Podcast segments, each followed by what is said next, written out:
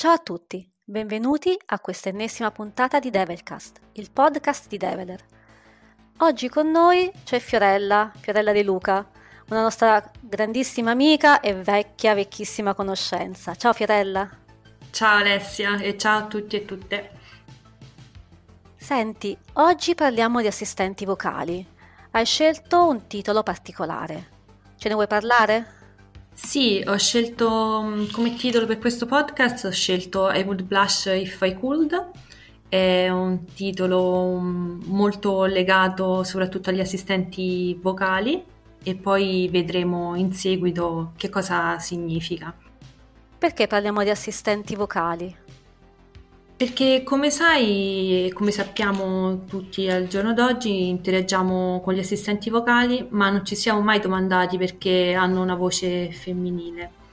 Eh, sono state create per essere obbedienti, per accendere e spegnere la luce e per ordinare la spesa, quindi ci aiutano tutti i giorni eh, in vari compiti o task che, che dobbiamo effettuare. Eh, però c'è un'enorme differenza se ci avete mai pensato. Questi assistenti vocali che utilizziamo tutti i giorni all'interno delle nostre case o dei nostri dispositivi hanno una voce femminile, mentre eh, alcuni AI maschili, mh, mm, che hanno voci quindi maschili, ricoprono ruoli più importanti, come per esempio l'IBM Watson che prende decisioni d'affari, Ross l'avvocato robot e quindi oggi volevo parlarvi di alcune tematiche che come sapete a me sono molto care e darvi uno spunto di riflessione anche su questi sistemi di intelligenza artificiale. E quindi Fiorella, perché gli assistenti vocali hanno una voce femminile? Um, bene, volevo, iniziamo con quanto riportato dall'UNESCO. Eh, le aziende infatti giustificano questa scelta appellandosi a ricerche scientifiche che dimostrano come sia gli uomini che le donne preferiscono di gran lunga ascoltare voci femminili. Però eh, dobbiamo dire anche che esistono altri studi che dimostrano come le persone siano attratte da una voce di sesso opposto così come esiste anche in letteratura ehm, dei casi in cui donne hanno preferito impostare voci maschili eh, quando è possibile. E infatti sembra più che le aziende eh, ritirino tradizionali norme sociali che impongono a uomini e donne eh, di avere determinati ruoli Infatti le donne, come sappiamo, eh, c'è quello stereotipo eh, che attribuisce alla donna l'occupazione della famiglia, il fatto che curano, eh, sono sempre disponibili, sono assertive e non giudicano, mentre gli uomini lavorano duro e sono autoritari. Eh, un esempio che vorrei portarvi e che quando mi sono documentata sono rimasta veramente sorpresa è un fatto che è successo in Germania Infatti la BMW è stata costretta a richiamare un sistema di navigazione con voce femminile sulle sue auto, se non sbaglio erano di serie 5, alla fine degli anni 90. Questo perché ehm, erano stati inondati da chiamate di uomini che si rifiutavano di prendere indicazioni da una donna. E, e, questo infatti ci lascia abbastanza perplessi perché eh, finché eh, gli assistenti assistono quindi va benissimo avere una voce femminile nel momento in cui devi seguire un ordine perché ti sta guidando sulla navigazione del, eh, del, del tuo viaggio, no, non va più bene essere guidati da una voce femminile. Questi sono un po' gli stereotipi che ci sono al momento. Ma esattamente che cosa significano i loro nomi, tipo Cortana, Siri, Alexa? Lo sappiamo? Sì, eh, come sappiamo questi assistenti vocali oltre ad avere una voce femminile hanno anche un nome femminile, infatti c'è Cortana, Siri, Alexa e vediamo un po' nel dettaglio cosa significano. Eh, Siri eh, nasce come un nome femminile migrando direttamente dalla tradizione norvegese ed è un diminutivo di Sigrid ed assume il significato di bella donna che ti conduce alla vittoria. Però ehm, la, la, Apple quando ha acquistato questa startup, perché come sappiamo Siri ehm, prima era una startup che poi è stata acquisita dall'Apple, ha avuto eh, l'intelligenza di trasformare questo acronimo in Speech Interpretation and Recognition Interface. Quindi diciamo che sul nome di Siri se la sono un po' cavata anche trasformando, eh, trasformandolo in acronimo. Invece il nome del dispositivo Alexa ha un'origine prestigiosa, è, è una contrazione del nome della città di Alessandria d'Egitto e fa riferimento alla famosa biblioteca di Alessandria, che è stata fondata nel III secolo a.C. Invece, leggermente diversa, è la storia di, di, di Cortana, il nome Cortana, che prende ispirazione eh, dal personaggio femminile della serie di videogiochi Halo. Infatti, se non la conoscete, si tratta di un sistema di intelligenza artificiale eh, rappresentato da una ragazza eh, sempre nuda e molto sensuale. E questo già ci fa capire tante cose. Mentre l'assistente vocale di Google, diciamo che rimane l'assistente più neutro um, come nome, infatti viene chiamato Google Assistant o Google Home, ma eh, la sua voce è inconfondibilmente femminile. Che cosa sono i bias di genere nell'intelligenza artificiale? Ne abbiamo? Sì, purtroppo ne abbiamo tantissimi, eh, però iniziamo dal... Um, vorrei darvi prima uh, la definizione di che cos'è un bias, perché magari molti di noi ancora non, non, non sono vicini a queste tematiche. Un bias è una distorsione nel sistema di conoscenza condivisa nella società pro o contro qualcosa è meramente basato su stereotipi e pregiudizi. Quindi sono errori in cui tutti noi incappiamo quotidianamente e lo facciamo magari senza rendercene conto, perché sovraffatti magari dall'emozione, dalla stanchezza, eh, dalla fretta o semplicemente perché a volte eh, parliamo senza conoscere eh, un argomento approfonditamente. Infatti eh, gli algoritmi di machine learning eh, come le persone sono vulnerabili a queste distorsioni. Eh, tali algoritmi infatti dobbiamo sempre ricordarci che vengono addestrati con moltissimi esempi di comportamento input-output in modo eh, che possano generalizzare rispetto agli esempi forniti e sviluppare quindi una capacità di prevedere un output in corrispondenza a un input qualunque. Infatti per loro natura intrinseca quindi eh, questi algoritmi possono portare a decisioni non corrette che possono discriminare alcuni gruppi rispetto ad altri. Moltissime applicazioni infatti sono affette da bias e qui ti rispondo alla tua domanda. Infatti volevo portarvi un caso che a me mh, ha fatto molto riflettere, il caso di, di Compass, che è un sistema che viene utilizzato in America eh, che è in grado di eh, prevedere il rischio di recidiva per persone che hanno commesso crimini. Tuttavia il software assegnava purtroppo una maggiore tendenza alle persone di colore a causa delle informazioni utilizzate in fase di addestramento. Questo è un tipico caso di bias algoritmico. Che cosa succedeva questo questo algoritmo eh, assegnava eh, alle persone di colore una maggiore tendenza a commettere crimini rispetto alle persone di colore bianche.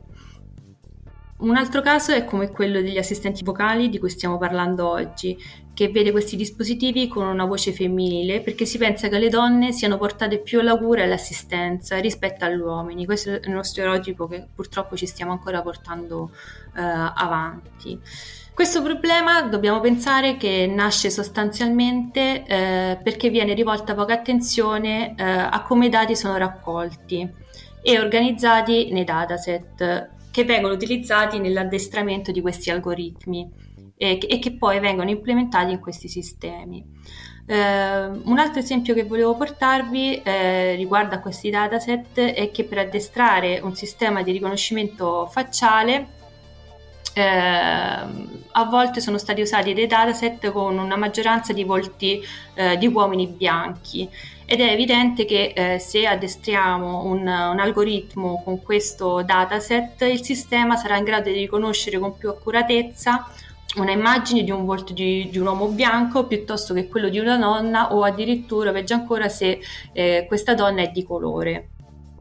Eh, questo, questi esempi, questo problema che vi ho voluto portare per dei dataset è per ricordarci che l'intelligenza artificiale non è imparziale o neutrale. Infatti i prodotti tecnologici rispecchiano il contesto in cui vengono prodotti. Infatti le previsioni e le prestazioni delle macchine sono limitate dalle decisioni eh, e dai valori umani di coloro che le progettano e le sviluppano. e questo fa sì che si creino dei sistemi di intelligenza artificiale attraverso uh, la propria uh, comprensione del mondo e a volte entriamo in questi bias, in questi stereotipi di genere che purtroppo vengono riportati nei prodotti che creiamo. Quindi, come si diceva nell'altra puntata, è importante che ci sia più diversità possibile, più inclusione, appunto perché in questo modo prevederemo eh, appunto donne di colore, uomini bianchi, uomini di colore, eh, uomini con tratti orientali, appunto quindi essendo più vario il team di sviluppo sicuramente si arricchirà di tutti quanti questi particolari e cercheremo di non cadere più in questi bias, giusto? Sì, assolutamente. La diversità è un punto fondamentale per evitare questi problemi, perché avere un team diversificato porta, come sappiamo, esperienze diverse, opinioni diverse e fa anche, eh, ci fa anche rendere conto dei pregiudizi che abbiamo grazie al confronto. E poi sicuramente una cosa super utile per evitare questi problemi è anche avere eh, un team di test diversificato oltre che di sviluppo, in modo tale che possa testare il prodotto o l'applicativo prima della messa in produzione e possa anche eh, comprendere se ci sono dei bias eh, o dei pregiudizi all'interno di questi algoritmi che, che stiamo creando.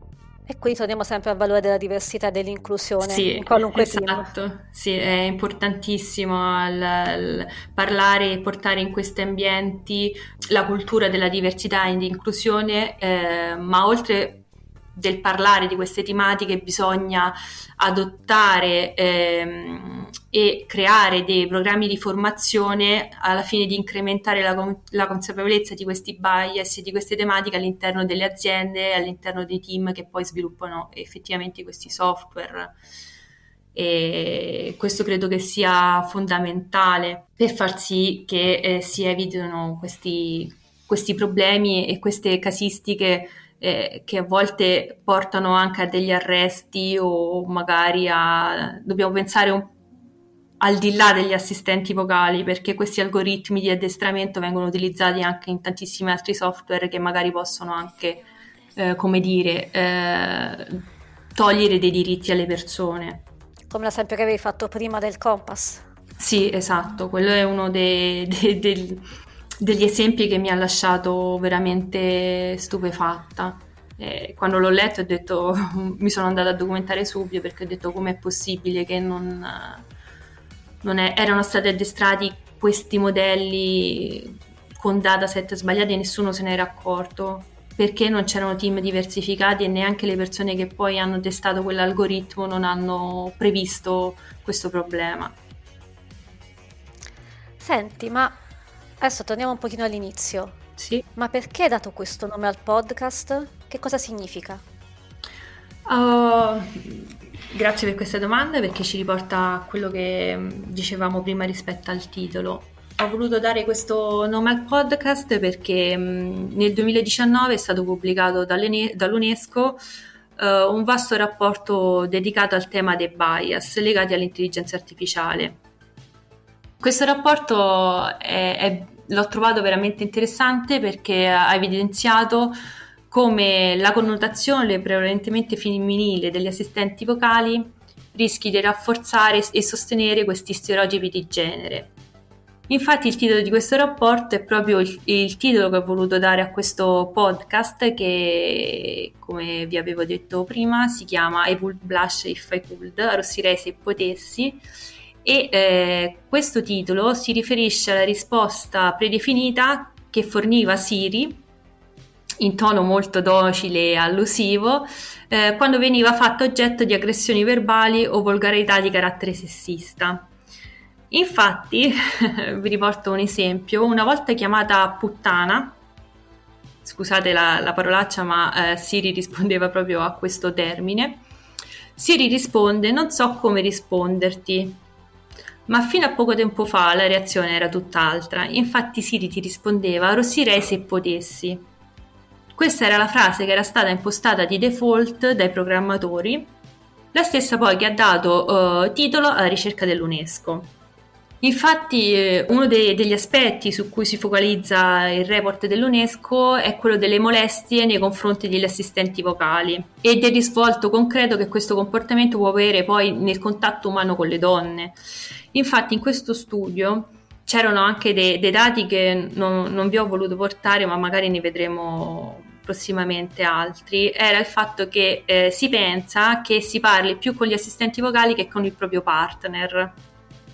E l'interazione che si, hanno, eh, che si ha con questi assistenti vocali eh, per lo più è mh, mm, c'è una grande percentuale di persone che eh, si rapporta in maniera sessista o um, gli parla con aggressioni verbali o volgarità di carattere sessista. Questo ci fa capire un po' eh, co- stiamo, in che direzione stiamo andando e che anche la tecnologia deve eh, mettere dei limiti, dei paletti.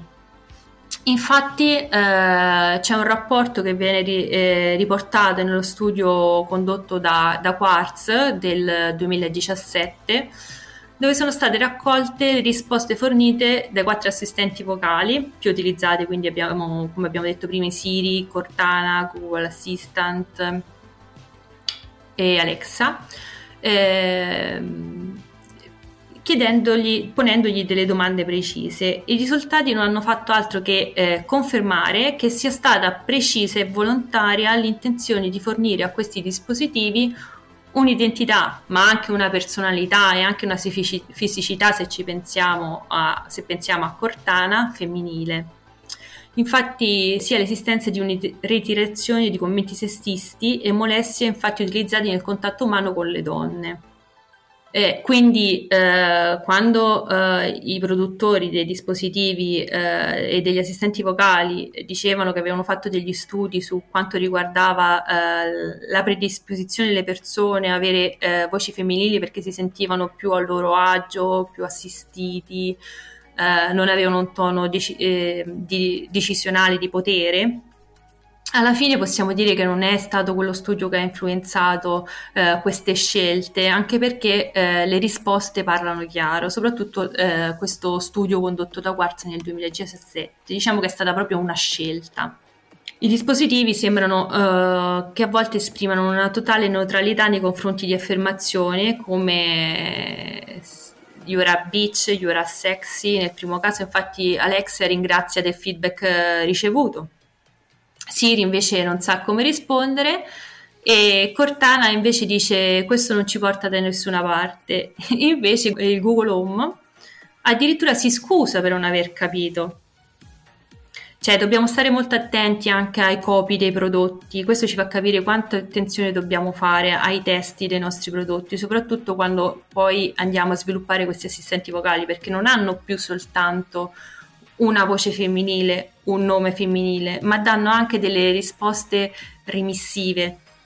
Infatti eh, il problema è che nella maggior parte dei casi la voce di questi assistenti vocali è femminile, perché se avessimo soltanto il copy non sarebbe un problema. E, e questo fa sì che si trasmetta il messaggio che le donne sono compiacenti, docili e ansiosi di aiutare disponibili sim- semplicemente toccando un pulsante o attraverso un, un, comando smozzicato come Ehi Alexa oppure Ok Google. Infatti mh, compiono gli ordini, rispondono alle domande indipendentemente dal tono o dall'estilità.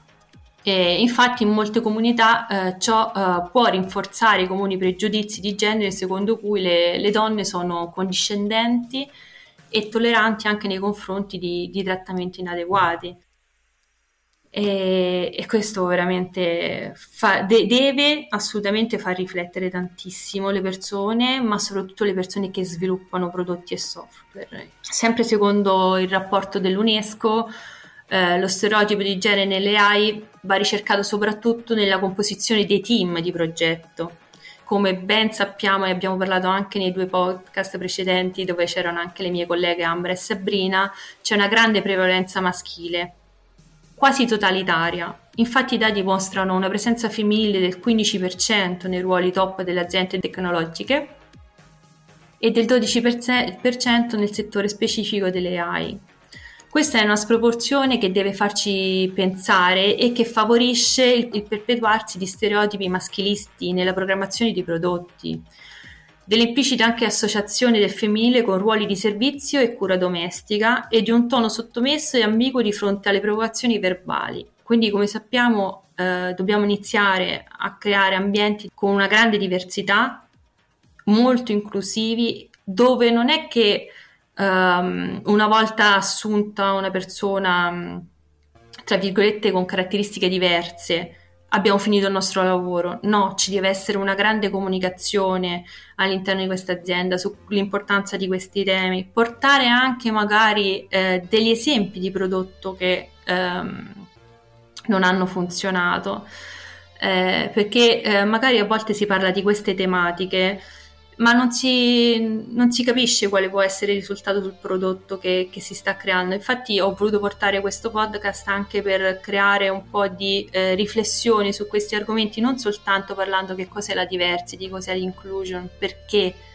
dovremmo inserire le persone, ma portandovi proprio casi reali e tangibili di che cosa comporta uh, non avere team diversificati e inclusivi quindi cerchiamo di dare importanza a queste tematiche.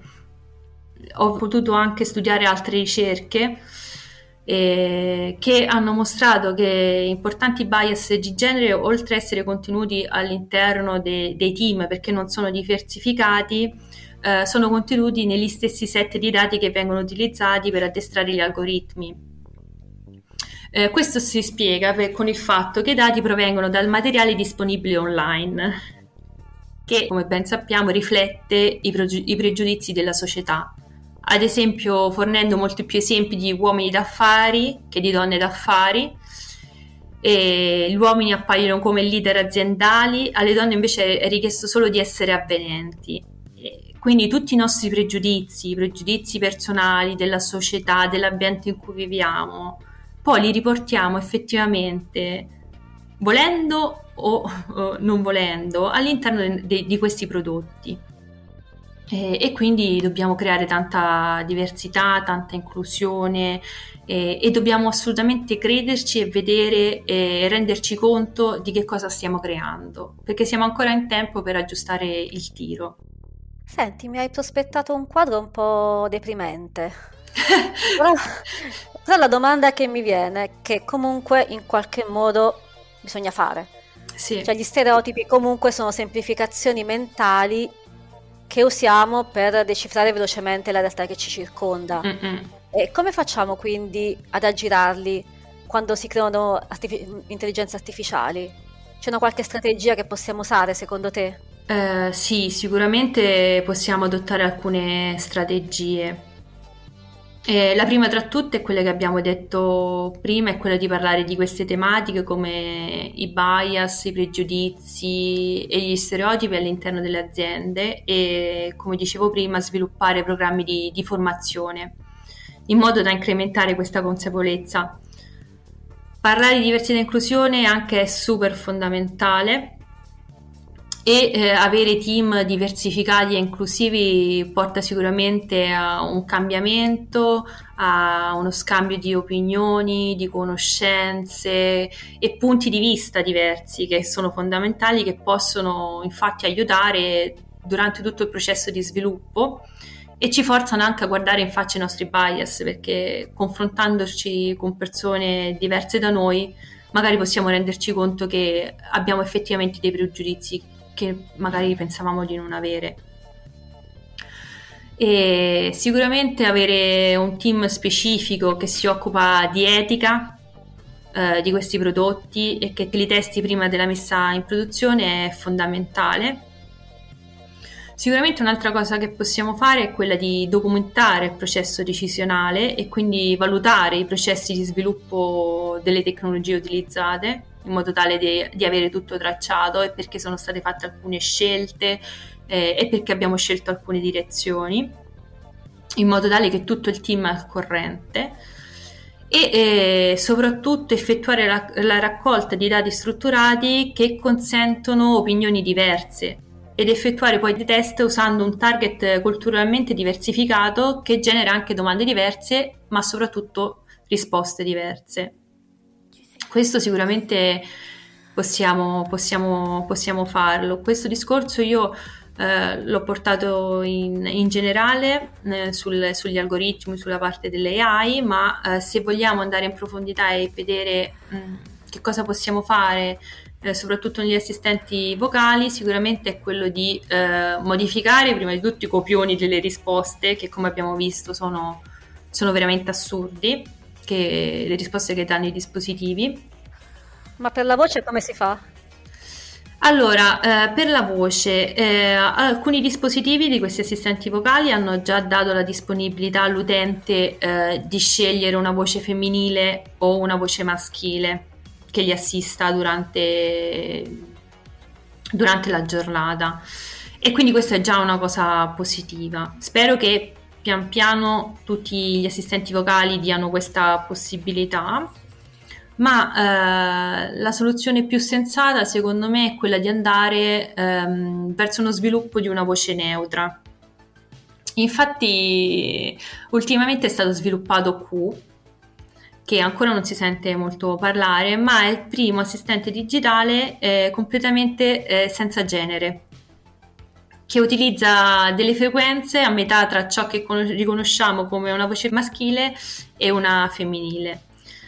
I creatori di Q sono stati veramente ehm, innovativi secondo me perché hanno capito subito che eh, non, po- non, si poteva utilizzare una voce femminile perché eh, rinforza gli stereotipi di genere ma anche la percezione binaria del genere. Infatti Q, come spiegano ehm, i suoi creatori, nasce proprio con l'obiettivo di scardinare la visione binaria del mondo e permettere anche a chi non si identifica come nel genere di maschio o femmina dare la possibilità di identificarsi nella tecnologia. Io credo che sia, che sia giusto che si dia eh, anche questa possibilità, visto come sappiamo non, non, esiste soltanto il genere femminile o maschile, ci sono vari tipi e, e credo che sia importante dare importanza anche alle altre persone farle sentire a loro agio e eh, non forzare un'identificazione in un genere che, che, non, che non si percepisce. Francamente non riesco ad immaginarmela. Però vabbè, aspettiamo, vediamo cosa succede. Io con Google Map, per esempio, la voce maschile l'ho tolta perché non concepivo che un uomo mi desse indicazioni stradali devo ammettere, però... sì, questi sono un po' tutti i nostri bias, io credo che deriva esatto. anche dal fatto che mh, magari noi donne abbiamo dal papà o anche dai nostri ambienti preso magari ordini da una voce maschile e quindi ci ricorda magari qualcosa che non, non, ci torna e quindi abbiamo cambiato voce. Un po' come quello è successo per la BMW in, in Germania, che non hanno voluto avere un un, un assistente donna con voce femminile perché si sentivano, non volevano essere comandati da una voce femminile, quindi diciamo che un po' dipende anche dalle persone. Sì, sì, è che anche le persone di genere, non per forza binario, comunque o hanno una voce maschile o hanno una voce femminile, quindi non, riesco proprio a immaginarmela, ecco. Tutto sì, qui. sì, considera che... Mh, mm, sì, sicuramente è qualcosa di nuovo perché non abbiamo mai ascoltato, però è anche vero ed è interessante non avere una personificazione della tecnologia perché a, mol- a volte cerchiamo di personalizzarla a livello umano, ma dobbiamo ricordarci che non è, non è un uomo, è qualcosa che creiamo noi e quindi non è una persona e quindi deve essere ehm, anche eh, deve avere anche un genere diverso, nel senso non, non per forza uomo-donna. E, e, consideriamo che ci sono anche tanti studi in cui eh, smentiscono quello che le aziende hanno affermato su questi dispositivi, che eh, sia una preferenza per la voce femminile, ma sia eh, una preferenza per una voce che risulta eh, dai toni bassi e quindi esclude il genere. E per questo è nato anche Q. Spero di, di, averti, di aver risposto correttamente alla tua domanda. Sì, i toni bassi ci sta perché sono rassicuranti. Sì, esatto. Sicuramente. Una, una voce acuta è una voce che invece ti dà noia, stridula, ti, ti, ti, mette l'ansia. Sì, magari può risultare sgradevole, sì. Senti, passiamo a una domanda in realtà veramente seria. In questo momento abbiamo un pochino scherzato sulle voci, però adesso parliamo di diritti. Tu pensi che i bias nell'intelligenza artificiale possono essere una minaccia per i diritti fondamentali delle persone? E se lo pensi, perché pensi che sia così? Allora, eh, non voglio darvi una mia opinione, ma voglio por- parlarvi attraverso degli esempi che vi facciano riflettere e che vi facciano trovare la risposta a questa domanda da soli. Uh, ad esempio, vi voglio por- p- parlare dell'algoritmo di Amazon. Uh, come sappiamo, Amazon è una grossissima azienda e riceve ogni giorno tantissimi curriculum eh, questo ha fatto sì che nel 2000, eh, 2014 abbia sentito l'esigenza di creare un sistema di machine learning eh, progettato per analizzare tutte le candidature che riceveva e eh, far sì che si trovasse la persona più adatta per la posizione aperta. Purtroppo però, come abbiamo visto, l'algoritmo, di, eh, l'algoritmo addestrato da Amazon aveva un atteggiamento sessista, che significa a parità di preparazione e di skill tendeva a favorire il curriculum di, di un uomo rispetto a quello di una donna. Quindi c'era una discriminazione. E nel 2017 Amazon è stata costretta a dismettere il suo software perché eh, si era accorta di, di questo problema e eh, giustamente dobbiamo dire che la responsabilità eh, non è della macchina, ma, da, ma chi, di chi l'ha programmata, impostando l'algoritmo sull'assenzione degli ultimi dieci anni. Dobbiamo considerare che siamo in un contesto tech, principalmente erano tutte domande di lavoro per eh, programmatori, programmatrici, um, project manager, quindi tutto un ambito tech e negli ultimi dieci anni queste assunzioni avevano una predominanza maschile e eh, soprattutto eh, valutava meno le università eh, unicamente femminili, che rappresentavano un'importante percentuale invece delle candidature che, che venivano fatte. Una volta scoperto questo bug, i programmatori mh, mm, non è che hanno eh, evitato di, di sistemare questo bug, ci hanno provato, hanno cercato di sistemarlo, ma eh, purtroppo i risultati sono rimasti sbilanciati verso il sesso maschile, al punto che Amazon ha dovuto prendere una decisione, quella di cancellare l'esperimento e ritornare ai vecchi sistemi di, di controllo manuale. Eh, perché qui eh, perché vi ho voluto portare questo esempio? Perché come sappiamo il lavoro è uno dei diritti fondamentali delle persone e in questo caso veniva limitato l'accesso a questo diritto. Per fortuna ci si è accorti di questo errore, però se pensate che nel 2014 è nata questa esigenza, è stata sviluppata e soltanto nel 2017 è stata chiusa, un po' di anni sono passati, un po' di persone non sono state assunte per questo algoritmo e quindi secondo me qui c'è stata una minaccia ai diritti fondamentali delle persone. Ma eh, un altro studio interessante che è stato pubblicato da Science, una grande rivista scientifica nel 2019, ha mostrato che un algoritmo molto usato negli ospedali statunitensi ha meno probabilità di segnalare un paziente di colore per i programmi che hanno l'obiettivo di migliorare le cure per chi ha bisogno di particolari trattamenti. Quindi anche qui si andava a una discriminazione. Eh, questa era una discriminazione razziale, mentre prima abbiamo visto una discriminazione legata al genere e questo anche ha fatto, ha fatto sì che eh, venisse a mancare l'accesso a un diritto fondamentale che è quello della, della sanità e della cura della persona. E questi non sono gli unici casi. Eh, un altro caso interessante e che non è che va, vada molto meglio è quello del sistema di riconoscimento facciale a disposizione delle, delle forze dell'ordine. Questo sempre in America, sono tutti casi successi in America. Infatti nel 2018 un uomo di colore è finito in prigione per 30 ore e costretto anche a pagare una, una, cauzione perché è accusato ingiustamente di aver rubato gli orologi in un negozio di lusso.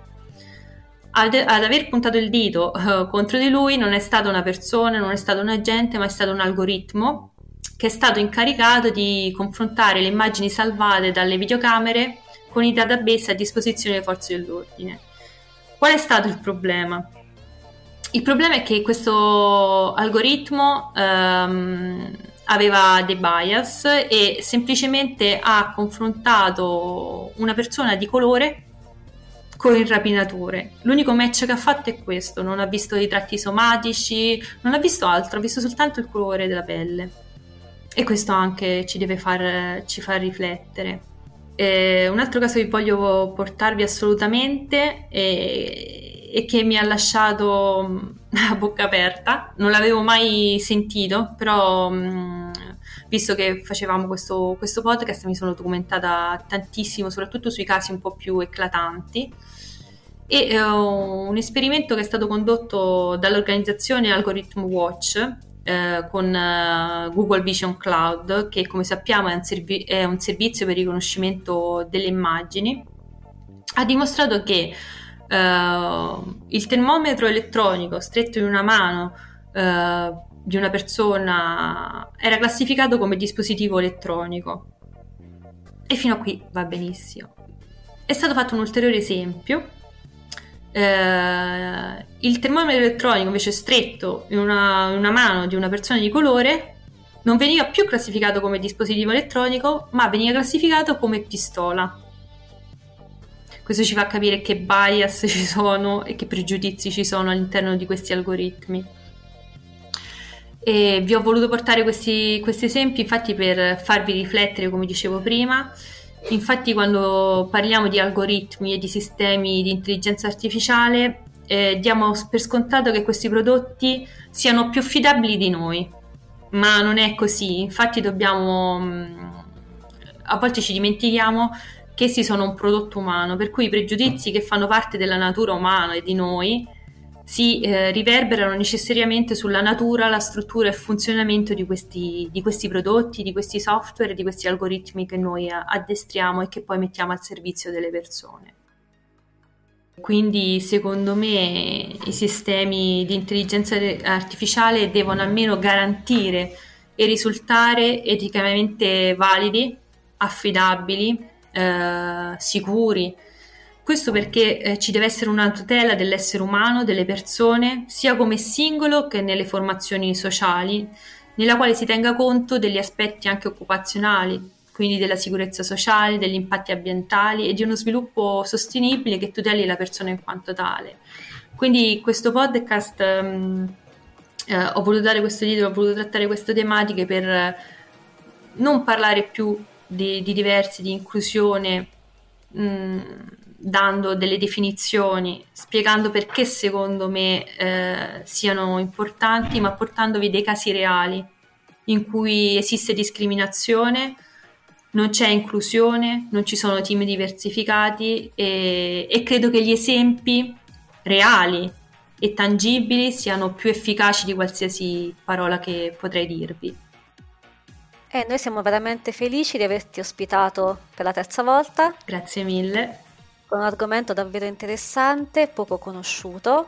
Mi hai insegnato tantissime cose oggi, ti ringrazio tanto. Grazie a te Alessia. Speriamo che, speriamo che tutti quanti gli ascoltatori eh, trovino interessante questo, questo podcast, facciano domande.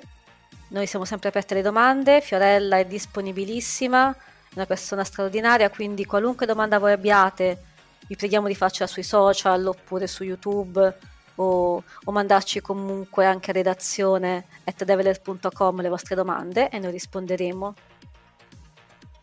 E grazie ancora Fiorella, salutaci Ambra e Sabrina. Grazie a te, grazie mille. E ovviamente quando vuoi sarai ospite gratitissima di questo podcast. Grazie. E noi aspettiamo tutti quanti sui social, Facebook, Twitter, Instagram, LinkedIn e su Spotify per ascoltare questa puntata. Grazie a tutti. Grazie.